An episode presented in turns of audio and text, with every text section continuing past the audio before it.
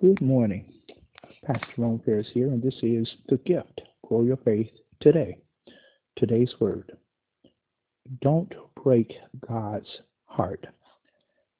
Coming out of Romans chapter 10, verses 12 and 13, where it says, For there is no difference between the Jew and the Greek, for the same Lord over all is rich unto all that call upon him. Whosoever shall call upon the name of the Lord shall be saved. In 1963, Dr. Martin Luther King uh, gave that iconic speech, I Have a Dream. And in it, he said that he dreamed that his children would not be judged by the color of their skin, but by the content of their character. In John chapter 7, verse 24, Jesus said, Do not judge by appearance but judge with righteous judgment. And then in Proverbs 22 and 2, it says, The rich and the poor have this in common. The Lord made them both. When we look at TV or stay up to date with social media, you, you see just terrible racist crimes and offenses being done there are so many prejudices regarding other cultures and nations all over the world.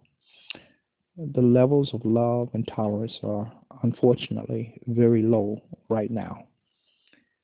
And I'm sure I can almost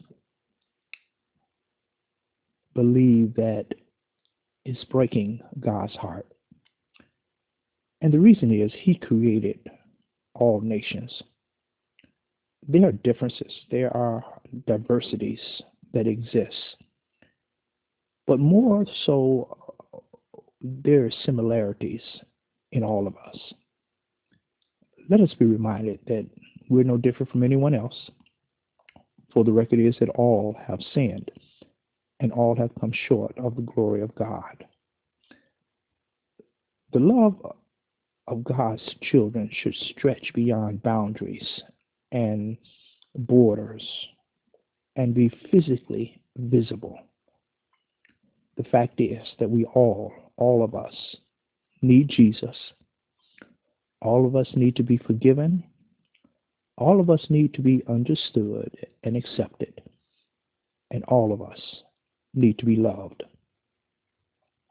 We owe one another this one thing that is to love one another as Christ, as God has loved us. So let us not break God's heart. Our prayer.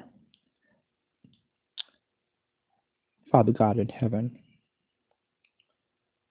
to you who have shown that you love us. Your word says, For God so loved the world that he gave his only begotten Son, and that whosoever would believe in him would not perish, but would have everlasting life.